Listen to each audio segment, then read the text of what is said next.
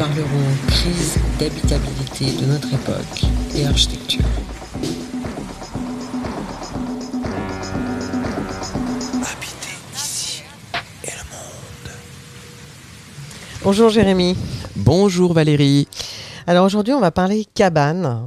C'est quelque chose qui fait très rêver, qui est enchanteur d'ailleurs, qui, qui, qui d'une certaine manière répond à, l'émission, à la deuxième partie de l'émission que nous aborderons tout à l'heure. La, cabane, c'est quoi? La cabane, c'est- un habitat euh, nomade, c'est un abri. C'est on imagine des pêcheurs, des chasseurs, on imagine euh, des cabanes dans les arbres. Ce sont de simples abris construits le plus souvent de manière euh, rudimentaire. C'est vraiment le, le royaume du monde de l'autoconstruction et du bricolage. Elles sont peu chères, elles sont réalisées avec les matériaux locaux ou des matériaux de récupération d'ailleurs. Et puis elles ont des noms euh, merveilleux, en tout cas pour, euh, pour les noms euh, anciens. J'en cite quelques-uns parce que je peux pas m'empêcher, ça me fait un peu rêver. Il y a les cabanons des, des calanques de Marseille, il y a les Borides en, en Provence, il y a les, les cadoles en Bourgogne, les capitelles ou les mazets en Languedoc, les troulis dans les Pouilles, les cajoles dans le Périgord, c'est pas beau ça, c'est magnifique. Et puis il y a les tchanquets de l'île aux oiseaux du Cap Ferret. Et évidemment, je ne suis pas exhaustive, mais il y a également des cabanes contemporaines. hein. Euh, et, et dans ces cabanes contemporaines, parmi les plus célèbres, il y a celle de l'essayiste américain qu'on adore, Henry David Thoreau, euh, qui, euh, dans sa cabane au bord de l'étang de Valden, écrit son essai euh, sur la vie dans les bois en 1854. Donc ça date un peu, mais c'est un livre qu'on lit toujours et que je conseille à tous nos auditeurs. Noël est bientôt là. Pensez à Thoreau. Mais on peut aussi parler du cabanon de Le Corbusier, construit en 51 à Roquebrune-Cap-Martin, qu'il évoquait en ces termes J'ai un château sur la côte d'Azur qui fait 3,66 mètres par 3,66 mètres. Et puis d'autres plus récents, bien sûr, la cabane Diogène construite par euh, Renzo Piano en 2013 sur le campus de Vitra de Weil am Rhein en Allemagne. Enfin, tout à côté de la France, vous pouvez y aller si vous avez des envies d'Est. Voilà, mais, mais la cabane, c'est aussi l'arrière-chambre de notre imaginaire. C'est, ça a beau être aussi un, jeu d'enfant. C'est aussi un sujet euh, très sérieux, beaucoup plus sérieux qu'il n'y paraît. Il y a des universitaires qui travaillent, comme euh, Saskia euh, Cousin, qui est anthropologue et maîtresse de conférences à l'université Paris-Descartes. Et pour elle, la cabane fascine de par l'imaginaire que l'on projette à travers elle. La cabane, c'est l'abri par excellence. L'imaginaire y est infini. Sur elle, on projette son enfance et celle de l'humanité. Qu'est-ce que ça vous inspire, mon cher Jérémy? Alors ça m'inspire en ce jour d'hiver euh, du froid, hein, premier, euh, premier abord, car euh, m'imaginer dans une cabane aujourd'hui, ça me ça m'évoque vraiment cette fraîcheur hivernale. Et en même temps, ça me- ça m'évoque vraiment l'imaginaire des cabanes, qui bien sûr, comme vous l'avez rappelé, d'un point de vue, si moi je fais un petit un petit pas de côté sur la question euh, étymologique. On va, dire que ça vient du provençal cabana, qui, veut dire chaumière, mais en même temps, c'est une petite habitation sommaire à partir du XIVe siècle. Au XVe siècle, ça va être aussi associé à un abri pour les animaux. Hein, L'habitat pour les animaux, enfin du moins la cabane pour les animaux euh, n'est pas un imaginaire, mais finalement euh, quelque chose que nous imaginons pour les animaux, hein, si on ne considère pas leur habitat eux-mêmes sous cette dénomination-là. Et la cabane, effectivement, c'est quand même un, univers, comme vous l'avez dit, qui nous permet d'imaginer d'autres formes. Je pense que dire qu'une cabane en soi euh, est, euh, est une fin, c'est aussi être en lien avec la question de la temporalité qu'on a à peu près abordée dans toutes les, euh, les émissions, à savoir à partir de quel moment une cabane devient architecture.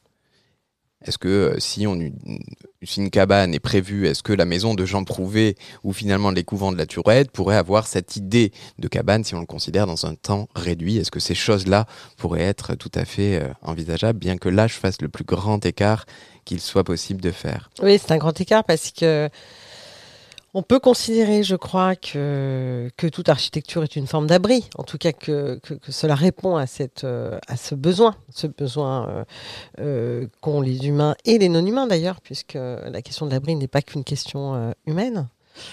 Mais c'est plutôt, je crois, la manière dont on l'envisage. C'est-à-dire que la cabane, si on la prend euh, dans son sens, euh, euh, dans ce pas de temps historique qui est un peu, un peu, un peu fort, c'est vraiment un abri. C'est vraiment quelque chose de temporaire. C'est quelque chose de léger. C'est quelque chose qui répond à un besoin minimal. Vous l'avez dit, abriter des animaux, abriter des outils, abriter un berger, etc., etc. Et lorsqu'on parle du couvent de la Tourette, qu'on a abordé effectivement il y a quelques semaines, on pourrait considérer que c'est l'abri des dominicains. Mais pour autant, c'est l'abri des dominicains, mais dans une multiplicité d'usages. C'est-à-dire qu'ils ont besoin euh, d'y dormir, ils ont besoin d'y prier, ils ont besoin d'échanger, ils ont besoin d'y manger, ils ont besoin de recevoir des gens. Donc on est, on est tout de suite dans un, univers complexe, euh, dans un écosystème euh, complexe. Euh, ce qui n'est pas le cas euh, dans l'abri euh, originel ou de la cabane de l'enfant, où finalement on est dans un usage très simple, mais pour autant un univers qui peut être absolument colossal. Donc c'est peut-être ce rapport entre l'usage et l'univers pour autant qui peut s'y développer en termes d'imaginaire qui, construit cette complexité. Donc c'est peut-être ça pour moi euh, la différence. Par contre, dans les deux cas, le couvent de la Tourette, puisqu'on prenait euh, ce sujet-là, euh, cet objet-là, construit, ou la cabane, une cajole du Périgord, elle est quand même, c'est une matérialité, elle s'installe quand même dans un paysage, elle doit répondre à des questions d'intempéries, elle euh, utilise euh, des, des, matériaux en présence. Euh, et donc, il y, a évidemment des, choses communes entre, entre ces architectures. Mais je rappelle que les cabanes ne sont considérées comme, comme des architectures que depuis qu'elles sont investies par des architectes, ce qui n'a pas toujours été le cas, et qu'elles sont même devenues à la mode. Effectivement, tout à fait à la mode avec justement ce développement sur Airbnb de euh, des cabanes dans euh, les arbres ou des cabanes euh, qui vont être dans des prairies ou finalement ça va rentrer dans la question du loisir. Et effectivement, la, cabane, c'est d'une part des espaces temporaires dans lesquels on peut avoir une multiplicité d'usages. En tout cas, moi, à ce niveau-là, je, pense que c'est possible aussi. Hein. C'est aussi un lieu d'hétérotopie, c'est un lieu d'usage pluriel, voire même des usages collectifs à l'intérieur, où tout simplement la, question de la cabane pourrait en tout cas accueillir cette pluralité, hein, cet univers euh, inventé constamment. Mais c'est vrai que la cabane reste associé et connoté avec cet euh, abri que l'on fabrique quand on est enfant avec trois palettes et euh, quatre bouts de bois, une branche ou du bambou ou du tissu qu'on va trouver ou les coussins du canapé. Et là, on va fabriquer une cabane dans une maison, on va fabriquer une cabane dans les bois, on va fabriquer une cabane qui est un peu un espèce de rêve d'une autre vie, dans, dans une vie ou dans une ville ou euh, dans le territoire rural.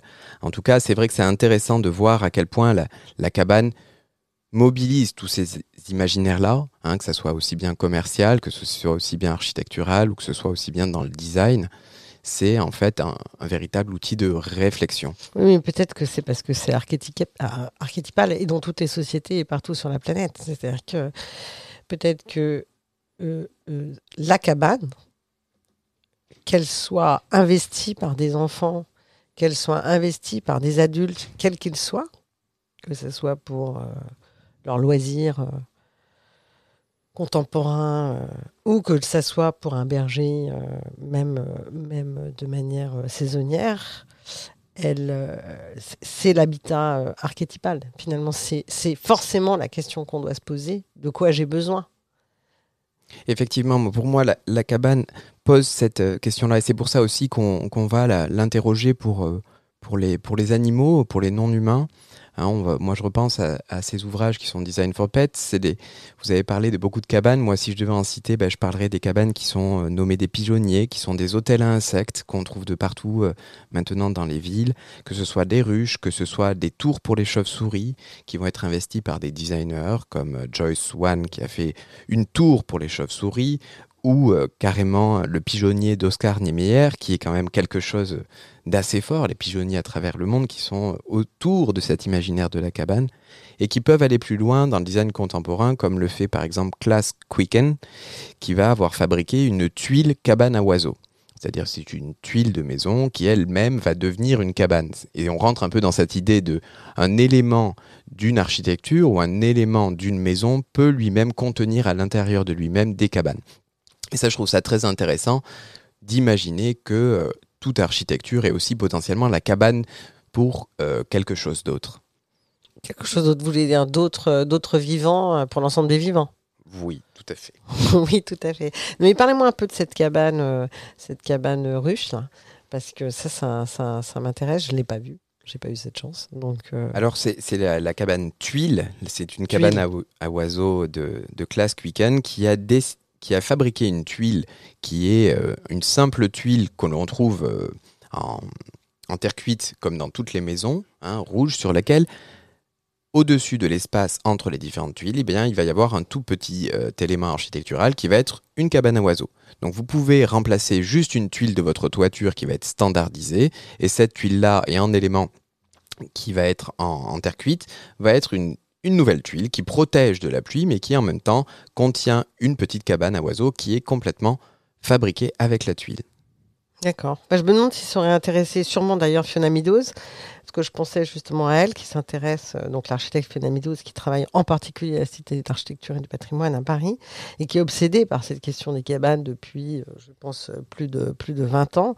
Et pour elle, la cabane, sous sa forme primitive, donc celle dont on parlait tout à l'heure, est à l'origine de l'architecture rationaliste. Elle va, elle va très loin, euh, qui voit le jour donc au XVIIIe siècle.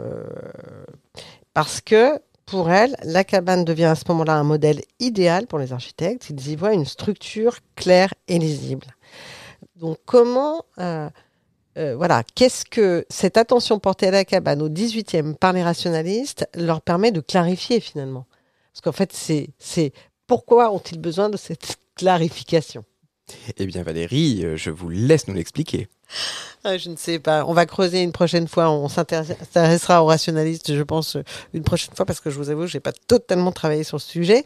Mais, mais c'est intéressant, c'est aller-retour, si vous voulez, entre des architectes, euh, qui, euh, a priori, ont intégré, en tout cas pour les meilleurs, une culture constructive euh, assez colossale, hein, qui intègre, donc à partir des matériaux, et notamment des matériaux naturels, mais pas que, des capacités constructives, et là on voit des choses incroyables, et que d'aller chercher ce minimal qui est la cabane. C'est-à-dire c'est c'est à partir du minimal qu'ils arrivent à clarifier leur position par rapport à des programmes sur lesquels ils doivent se projeter, qui sont éminemment plus complexes en termes de, programmation, hein, bien sûr. Hein. quand on demande de construire, je ne sais pas, un immeuble de logement collectif, quand on.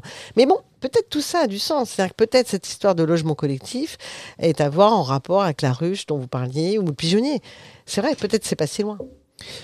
Moi, ce qui m'interroge vraiment sur la notion de cabane et ce que vous êtes en train de dire euh, par rapport à cette idée euh, d'architecture rationaliste, c'est à quel moment, d'un seul coup, la fabrication de cabanes, hein, qui peut être euh, une fabrication anodine qu'on pourrait faire, même un jeune architecte, quand il va commencer, va avoir toujours tendance à faire des cabanes. Hein. c'est dans les écoles d'architecture, souvent des festivals de construction de cabanes, que ce soit en carton, en bambou, en palette, etc. Chaque école d'architecture va fabriquer des cabanes à un moment ou à un autre de manière expérimentale, si bien que toute une génération d'architectes, hein, et notamment des collectifs, des gens autour de Bouchin, qui vont suivre tous ces mouvements-là, vont fabriquer une, euh, une architecture qui va partir de la cabane dans des espaces temporaires, à essayer d'accepter des endroits qui sont dans des normes flexibles, des endroits qui sont dans ces entre-deux, quelque chose qui a vocation d'interroger. Mais au fur et à mesure, la cabane, elle va devenir euh, institutionnalisée, il va y avoir des normes, il va y avoir un budget, il va y avoir un client, il va y avoir un, dépassement de la commande, il va y avoir une pluralité des usages à l'intérieur d'une cabane. Et à ce moment-là, finalement, même un architecte qui dirait qu'il est un fabricant de cabanes comme Charles Altorfer, qui, qu'on va recevoir tout à l'heure, qui, dans le collectif Architecture 3RS, en 2005, a habité deux mois au centre de Bucarest dans le décor transformé en cabane habitée, ils sont invités à faire des cabanes, encore plus de cabanes, et des cabanes avec ses normes et avec ses budgets, entouré de génies en quelque sorte de la cabanisation qui sont euh, tout le monde ac- actuel, comme il en parle très très bien dans son ouvrage que nous allons euh, développer. Mais ce qui m'intéresse par rapport à, à ce moment-là, c'est le moment où en fait finalement ça va s'arrêter. C'est pas que ça s'arrête en termes de pratique, mais c'est que la cabane va devenir architecture, ou l'architecture ou le, bâtiment en soi va devenir quelque chose qui, qui doit rester, ou qui va rester, ou qui va avoir une autre val- valeur.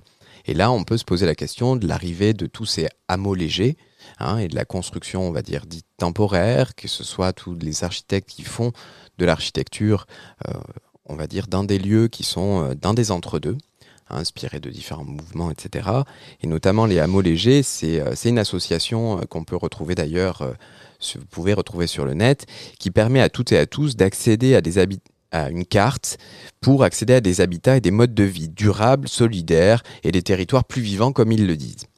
Cette association, elle a quand même un but très intéressant, c'est qu'elle va, sur une cartographie, permettre de, de faire connaître les villes, les villages et territoires ruraux où sont tolérés, acceptés, en cours de négociation ou bienvenus, qu'il s'agisse de projets accompagnés ou autonomes ou installés, la- mise en place de hameaux légers, c'est-à-dire d'espaces où on pourrait construire des cabanes dans lesquelles on pourrait y vivre, hein, comme par exemple euh, le hameau euh, des Buis en Ardèche, qui est un, espace habité où c'est considéré comme un hameau léger constitué de éventuellement euh, Ce sont des cadoles, c'est le, le projet de Bouchin.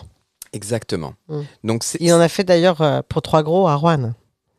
Effectivement, donc ces- ces espaces-là, qui sont repérés comme des hameaux légers, deviennent une tendance, une fabrication, hein, inspirée aussi, bien sûr, euh, si on regarde ce que le livre, bien sûr, on ne peut pas euh, faire une émission sur les cabanes sans citer finalement Marielle Massé, qui, qui, qui a publié sur, sur les cabanes et qui va dire que pour elle, c'est une manière d'interroger euh, comment on va vivre dans un monde abîmé, mais qui là, dans ce moment, à ce moment-là, elle va se déplacer sur la question de, euh, bah voilà, euh, comment les cabanes sont élevées dans les ZAD, comment c'est aussi un lieu de, de rive, comment c'est un endroit où on va y créer des pensées, des poèmes, de la poésie, de- des réflexions différentes. Et là, on rentre dans un autre imaginaire. Qu'est-ce que, qu'est-ce que ça vous évoque, vous c'est... Bah, moi, mon, premier, euh, mon premier sentiment, en fait, c'est que ce que vous décrivez, qui est évidemment tout à fait intéressant, euh, tout ça se situe dans des espaces peu métropolisés. Donc la question qui m'intéresse, c'est pourquoi la question de la cabane n'est pas aussi une question urbaine au sens d'une densité urbaine euh,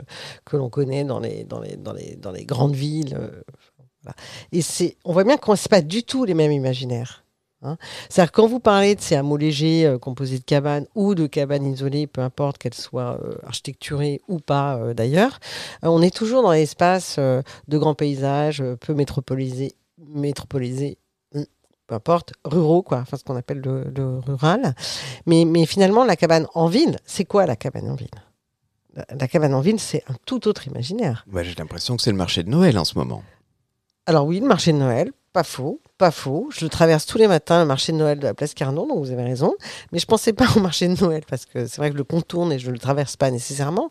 La cabane, c'est aussi euh, le centre de multifix, euh, c'est aussi euh, le migrant, c'est tout. si- Enfin, c'est ça en fait en ville. Donc c'est un imaginaire complètement différent qui est pas pas du tout. On en a parlé la dernière fois sur le succès de la tente quechua pour répondre à, à ces problématiques parce qu'on avait une difficulté de trouver des matériaux disponibles justement dans la ville pour fabriquer ces, comment dire, ces abris temporaires. Et je voulais juste terminer avec une petite information parce que je crois qu'on on va bientôt changer de sujet. Euh, je rappelle qu'il y a un festival des cabanes dans notre région, à Annecy. La prochaine édition va se dérouler de juillet à novembre 22. Et le concours est ouvert là, du 1er janvier au 10 avril 22. Euh, c'est un festival d'architecture, beaucoup peuvent y concourir. Et il questionne euh, notre, euh, le rapport que nous entretenons avec la nature, comment s'y installer, quel rapport entretenir avec nos paysages, avec quel environnement, comment trouver notre juste place? Parce que, in fine, le sujet, c'est une question de place, une question de juste place. Il me semble. Et je pense également que c'est une question commune et que c'est une question collective et que la cabane réinvite tout le monde à réinventer en quelque sorte qu'elle devrait être euh, cet euh, espace dans lequel nous devrions vivre au quotidien. Donc merci Valérie pour cette suggestion à tous nos éditeurs de partir construire des cabanes. Déjà j'imagine que vous allez le faire tout Noël avec vos enfants et tous les magnifiques emballages des paquets cadeaux. Donc n'hésitez pas à construire avec euh, ce qu'il vous reste.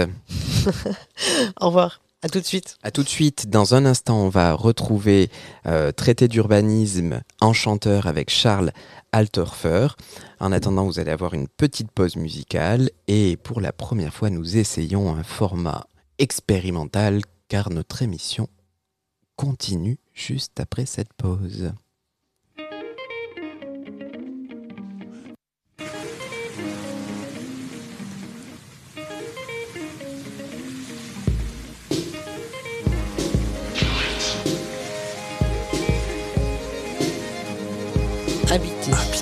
et le monde.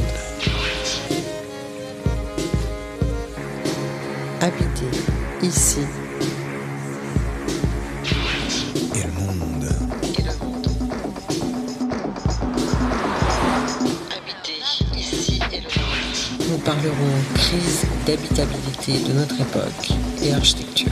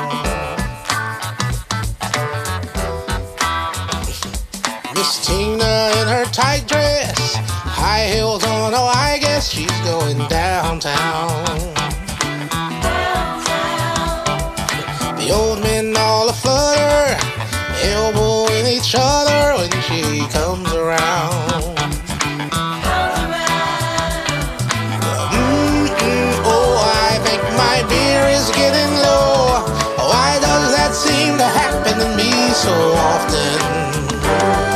But I ain't going nowhere. I'm just sitting right here, people watching. Everybody's got a story. Everybody's got a song. I could sit here forever while the parade keeps marching on and on and on. All alone, people watching.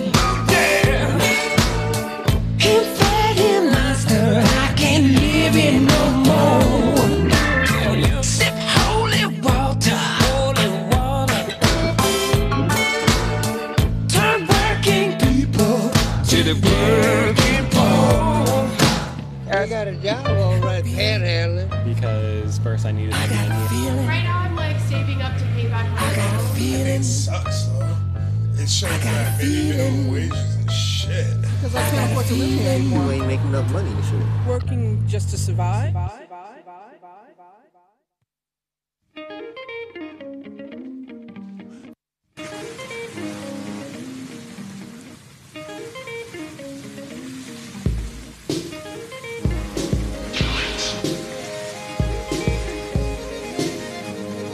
Habiter, ici et le monde.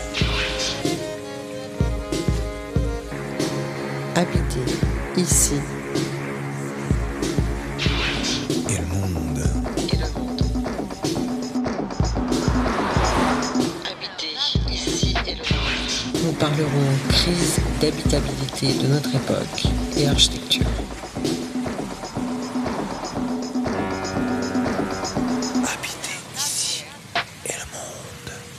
Nous sommes en entretien avec Charles Altorfer à l'occasion de la sortie de son livre Traité d'urbanisme enchanteur paru chez Libelle hier, aujourd'hui en librairie.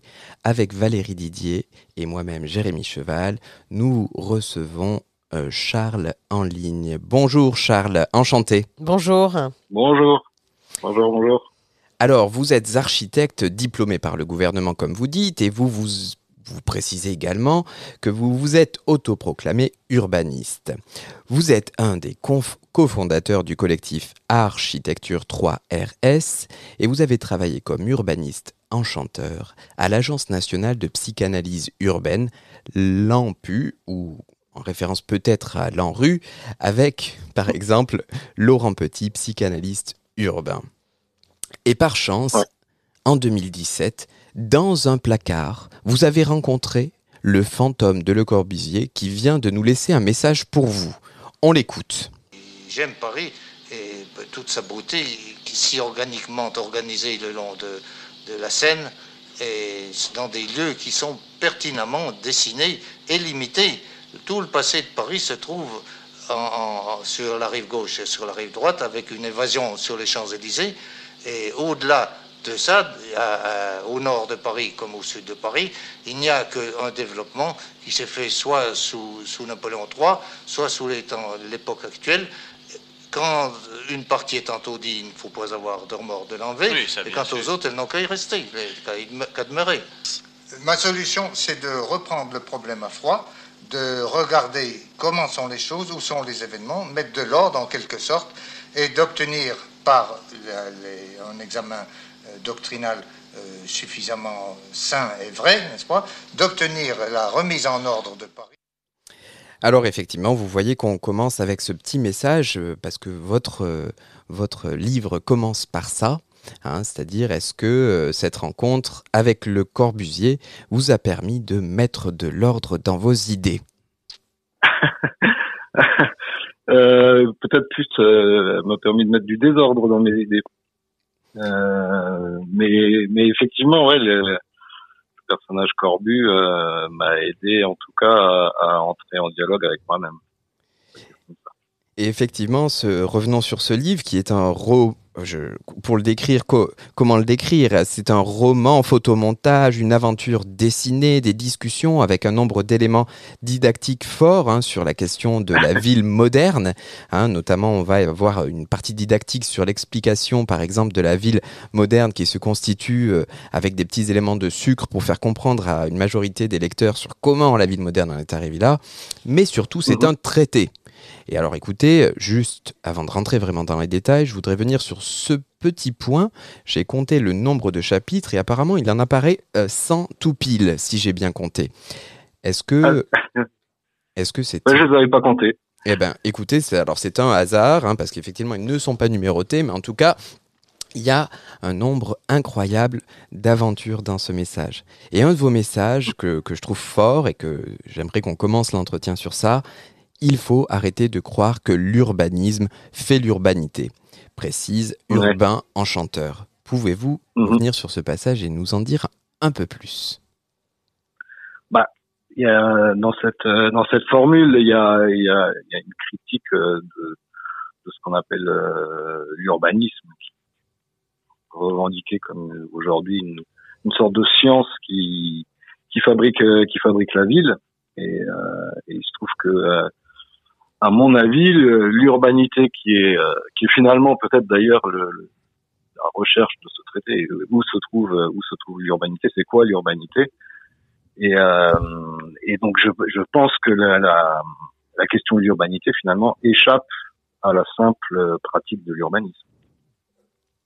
Il me paraît, vous- euh, vous- en vous- tout cas en tant Mm. Ouais. Quand vous parlez de la pratique de l'urbanisme, vous, vous pensez à telle qu'elle est exercée aujourd'hui, c'est-à-dire par euh, des urbanistes qui peuvent être euh, euh, aux côtés d'autres d'ailleurs disciplines. C'est où vous pensez à la réglementation, vous pensez à Bah, ouais, alors il y a des- effectivement la- toute la question est c'est quoi, c'est quoi, c'est quoi l'urbanisme, c'est quoi l'urbanisme aujourd'hui?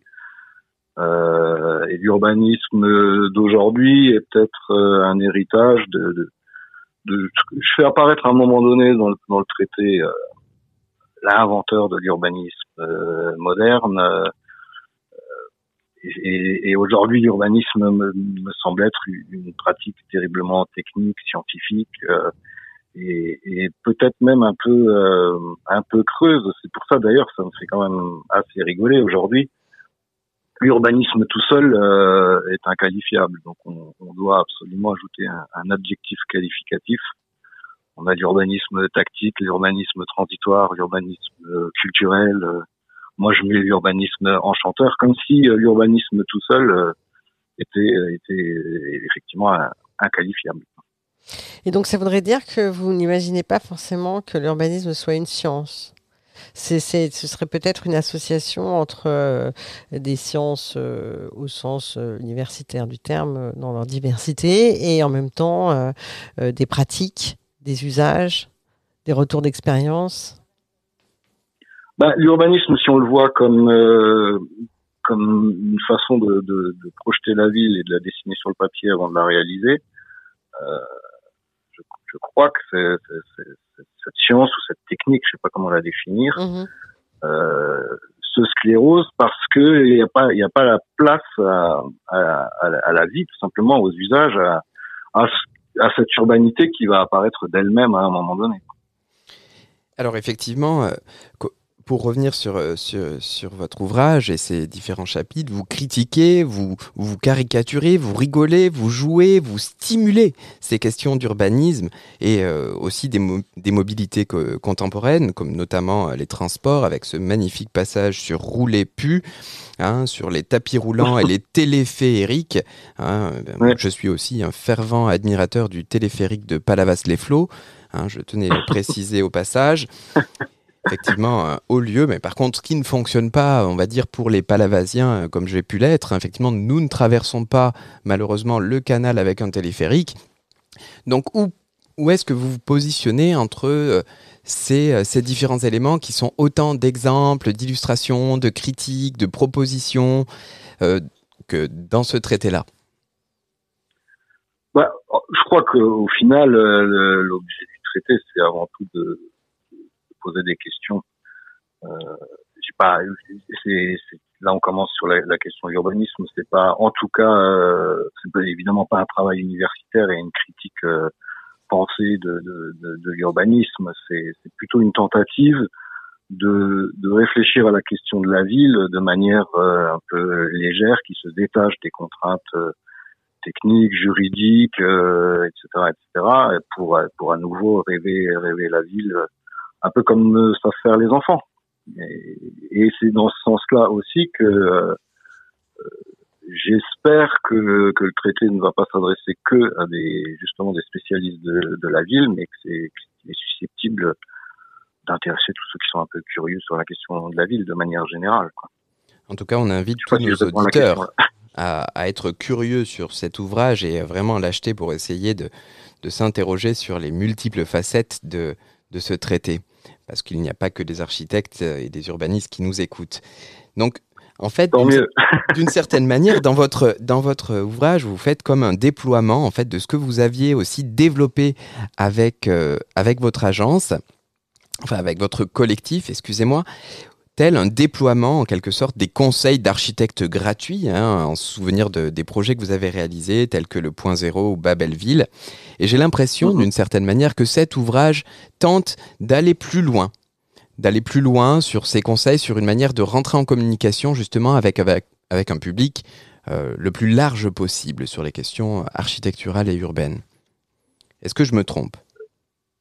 Non, non, c'est sûr que euh, le, le- tout, tout l'enjeu, euh, au-delà au-delà de chacun, c'est tout l'enjeu de mes réflexions euh, depuis, depuis que j'ai quitté- l'école. C'est euh, euh, entre guillemets militer pour la mort du métier d'urbaniste, d'architecte, etc., de manière à ce que cette pratique puisse être réappropriée par, l'ensemble des habitants.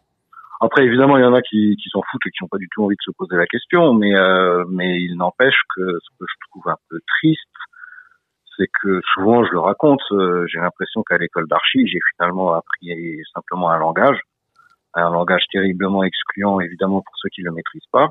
Et donc, on, a une pratique de l'architecture qui est euh, qui est réservée à euh, des ultra spécialistes autoproclamés. Et je trouve ça, je trouve ça, je trouve ça dommage parce que parce que n'importe quelle personne est susceptible de, construire son habitat de manière aussi simple que possible. Et puis ça, ça fait appel à l'intelligence collective, le coup de main, euh, le système D, et à mon humble avis, euh, c'est ça qui permet euh, peut-être de, de découvrir une urbanité plutôt que la livraison d'un plan euh, pensé par une seule et unique personne. Je caricature évidemment. Oui, parce euh, que c'est plus vraiment le cas maintenant. C'est plus le cas, mais je suis d'accord, c'est en train, c'est en train d'évoluer. ça a beaucoup changé. Non, mais je veux dire par rapport à les, les époques où, où certains architectes pouvaient euh, dessiner euh, un macrolo euh, totalement. Aujourd'hui, c'est très très différent. En tout cas, en France, euh, les choses se font de manière beaucoup plus découpée. Je ne sais pas si c'est mieux, hein, mais mais c'est quand même très différent, il me semble.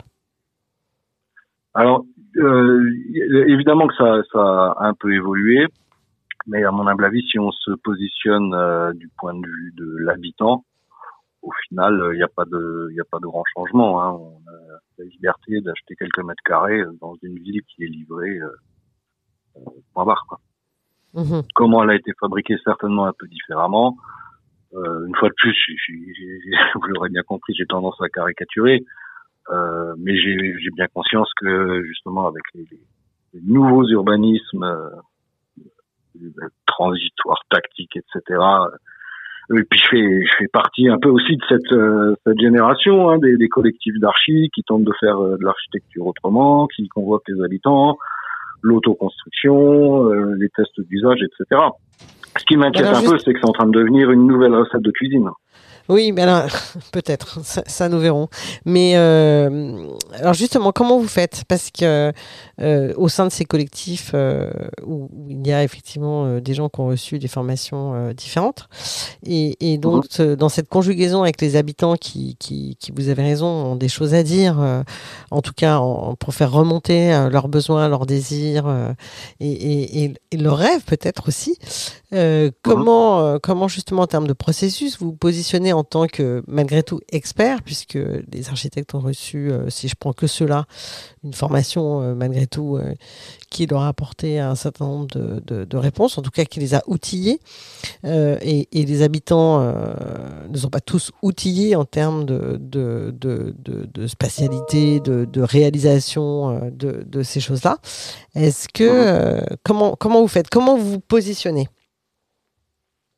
Alors là, il y a dans la question, je, je- par rapport à la question, je peux peut-être prendre euh, deux casquettes différentes. Soit on, on fait appel à, à- au collectif 3RS que j'avais fondé euh, dans, les, dans les années 2000 et quitté en 2010 ou 11, quelque chose comme ça. Où là, l'objectif c'était vraiment de fabriquer. Euh, ouais, on revendiquait l'idée de fabriquer des cabanes. Euh, et ça, ça pouvait se faire euh, dans, dans le partage déjà parce que euh, le, le temps de chantier était un, un temps de partage avec les habitants. Mais au final, euh, j'ai quitté le 3RS parce que j'ai fini par me rendre compte que je faisais le contraire de ce que j'espérais avec ce collectif. Tenter de faire de l'architecture autrement et puis au bout de dix ans, on finissait par répondre à un cahier des charges, euh, des, règles dans, dans tous les sens, un budget, etc. Et au final, on faisait de l'architecture. Euh, donc voilà. Sur le côté euh, ANPU, euh, là c'est très différent dans le sens où euh, nous ne sommes pas nous ne sommes pas des fabricants euh, d'objets architecturaux, euh, nous ne faisons pas d'urbanisme non, plus. Et le rapport aux habitants, il faut que ça soit très clair. Nous revendiquons une, une casquette euh, d'artiste et toutes les, toutes les paroles qu'on peut qu'on peut récolter sont une matière première pour nous à interpréter pour ensuite signer entre guillemets notre œuvre. Donc il n'y a pas du tout de, phénomène euh, de statistiques et de faire remonter euh, des envies ou des idées euh, vers. Alors du coup, moi, je vais, je vais, je me permettre de rebondir sur ce que vous dites en, ouvrant le livre, page 148, où on se retrouve sur cette histoire d'une cabane que vous auriez construit entre la maison de votre ex-femme et votre appartement comme patrimoine des affaires familiales. Ce livre, c'est quand même quelque chose de, de- de- de fort parce que vous rentrez aussi dans des, dans des histoires personnelles. hein. Vous parlez en tant qu'habitant, vous parlez en tant que que- qu'élément de famille. Et du coup, moi, je suis très curieux sur cette cabane qui est un peu dessinée, page 148, mais qui, je me dis, mais qu'est-ce que c'est que cette cabane dans cet entre-deux d'affaires familiales? Alors le côté le côté personnel effectivement il, il me permet euh, au-delà de donner un peu de, de, de corps au personnage il me permet de rentrer par la par la petite porte par, la- par le vécu euh, vers des, des- thématiques euh, archi euh, urbains. Et sur cet exemple précis en fait euh, à un moment donné j'ai été amené à, à me poser cette question bah, pour Aliénor ma fille au moment de la séparation avec avec la maman euh, comment elle, elle va, elle va vivre son, son urbanité et comment euh, euh, elle va passer d'un foyer à finalement euh, deux repères, deux foyers.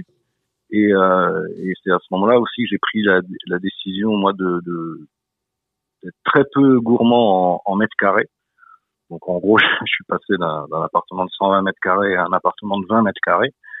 Et donc la question c'était comment euh, comment pouvoir accueillir Aliénor euh, dans 20 mètres carrés, sachant que et c'est là le, le clin d'œil euh, au patrimoine sur les affaires euh, familiales, c'était aussi comment inventer une, une garde qui soit euh, euh, ben, pas forcément euh, le 50-50 ou le un week-end de tous les je sais pas combien tous les deux toutes les deux semaines chez le papa. Donc on est dans une espèce d'entre-deux. C'est là l'inventivité et donc ça, ça, en, en- en conséquence par rapport à l'espace, l'objectif c'était de faire en sorte que Aliénor ait un repère principal. Et donc ce repère principal, c'est chez la maman euh, où elle a une chambre et, et puis sa, sa grande sœur aussi. Et chez moi, ça se transforme en cabane euh, habitable pour euh, pouvoir euh, bah, loger euh, comme il faut quand elle vient chez moi. Mais tout ça dans un studio. Donc la cabane, elle est dans le studio, elle n'est pas dans la rue. En fait. Ah, Mais ce que j'y- ce que j'imagine, c'est que la tout ça, ça marche parce que les deux appartements sont à une distance de 150 à 200 mètres. Et donc je me demandais aussi comment pour Aliénor cette rue peut être perçue. Est-ce que c'est comme finalement un couloir pour aller d'une pièce à une autre de son seul et unique habitat? Tout l'enjeu, c'est d'éviter euh, une forme de schizophrénie avec euh, deux vies et un cartable ou un sac en permanence sur le dos pour passer de l'une vie, d'une vie à l'autre. Effectivement, tous ces passages dans, l'espace urbain et dans ce que va faire la ville me rappellent, en tout cas, ce que vous êtes en train de décrire, ce, film assez terrible où un enfant va grandir dans un espace isolé de 6 mètres carrés avec sa mère et un jour il va sortir de cette prison, de cette cabane qu'il a, c'est la cabane comme on l'entend comme une prison et qui va découvrir la ville et que sa conclusion, c'est que son, son univers n'est qu'une série de seuils, de passages et de portes au fur et à mesure qu'elle qu'elle va découvrir euh, la ville et le monde. Donc du coup, euh, maintenant on va faire un, tout petit écart parce que nous sommes ici à Radio Anthropocène et à l'école urbaine de Lyon, nous abordons les enjeux euh, urbains par, on va dire, le prisme des enjeux des mondes urbains anthropocènes. Et effectivement, votre ouvrage, hein, il va y avoir des chapitres sur la montée des eaux, des villes flottantes, des îles flottantes, des questions de mer et de remer, avec cette magnifi- magnifique archipel du Puy-en-Velay, hein. mais surtout, euh, vous, il y a une phrase d'Urbain Enchanteur dans le chapitre agriculture où vous dites Je crois que la nature n'est plus d'accord avec cette idée d'être soumise. Est-ce que c'est quelque chose qui est euh, un élément que vous essayez de, de mettre en perspective d'une certaine manière dans ces euh, différents chapitres? Ouais, il y a hum, une fois de plus, c'est plutôt euh, une, une- succession de, de, de questions que de, de, réponses que, que je suis susceptible d'amener.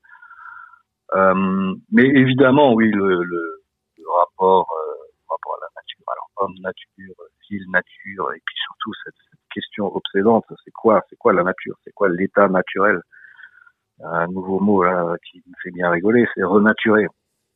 Mais, mais enfin, si on veut si on veut retrouver un état naturel, est-ce qu'il faut euh, il faut aller euh, avant la naissance de, de l'humanité, puisqu'on est toujours dans cette espèce de, de réflexe, euh, l'humanité serait en parallèle de la nature. Enfin voilà, tout- toutes ces toutes ces questions qui sont manipulées par des gens bien plus intelligents que moi que je que je remets euh, que je remets dans dans dans ce traité euh, et une fois de plus euh, aussi par l'entrée personnelle puisque finalement je suis d'une génération qui a dû apprendre euh, euh, le, le côté euh, la nature euh, ouais, c'est pas si bien que ça et qu'est-ce qu'on peut faire de, de cette situation. Je me sens dans, dans, dans un- une génération un peu un peu entre deux euh, entre celle de mes parents qui qui est la génération du, du progrès tout va bien et on contrôle la nature euh, les yeux fermés et la nouvelle génération qui est contrairement à la mienne née avec euh, quelque chose d'acquis dans le rapport à la nature euh, enfin d'acquis de, de non plutôt d'inné justement alors que pour, pour ma génération c'est acquis donc oui, je, je remets toutes ces questions-là parce que euh, bah, parce que c'est quand même euh, le cœur des questions du moment, quoi. Y compris en tant que papa pour l'avenir de ma fille.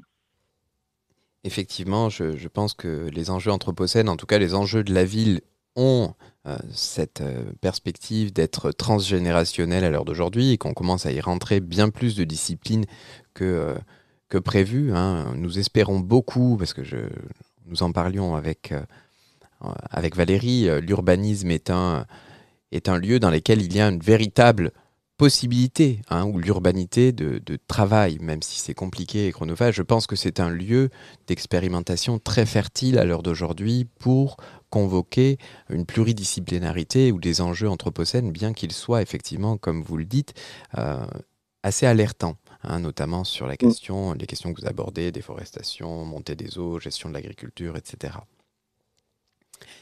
Alors, Ouais, très clairement. Ça, oui, oui, ça- moi je vous rejoins. C'est un enjeu tout simplement incontournable aujourd'hui.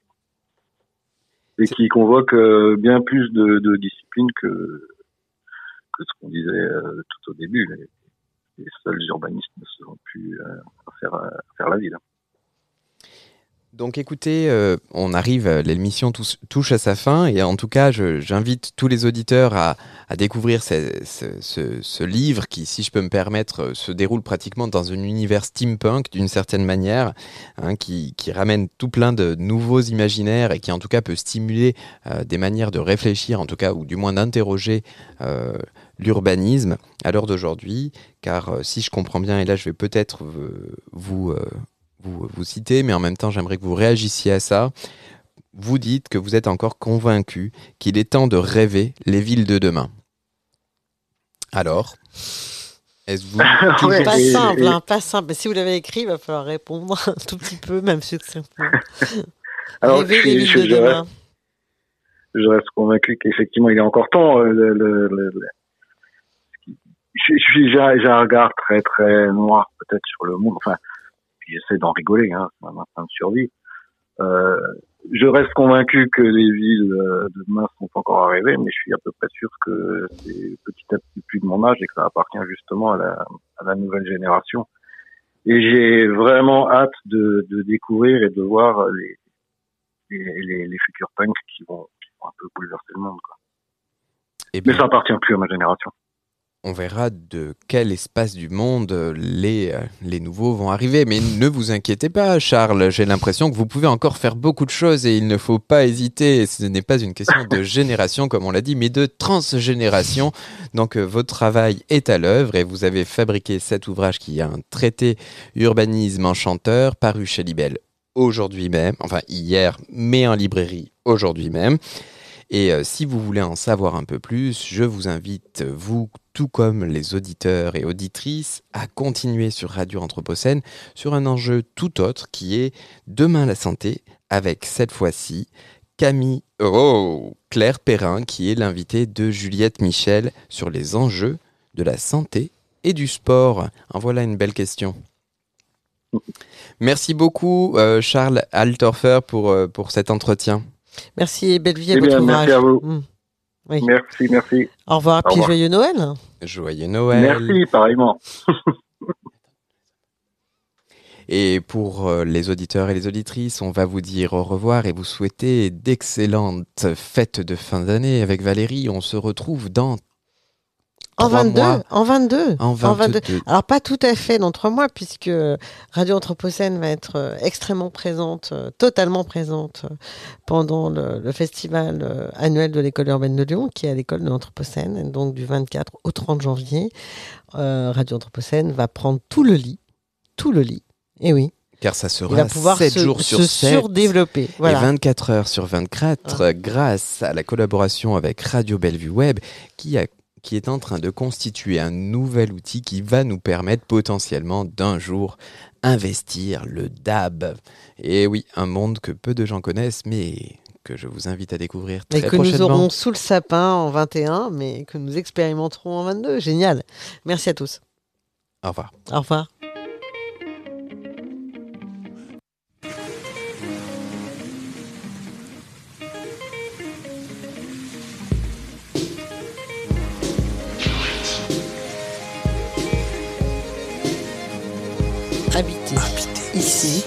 Et le monde. Habiter ici Et le monde.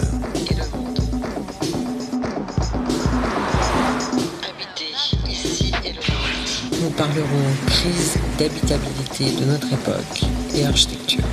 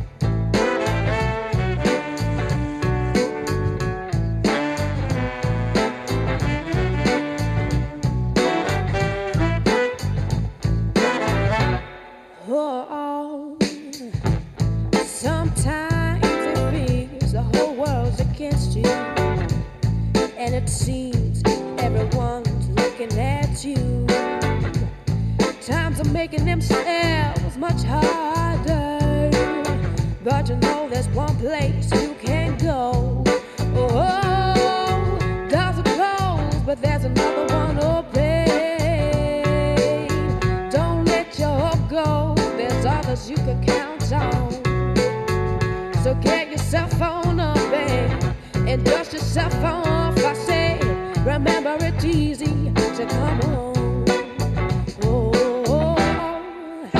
oh, oh. Say it's easy to come home.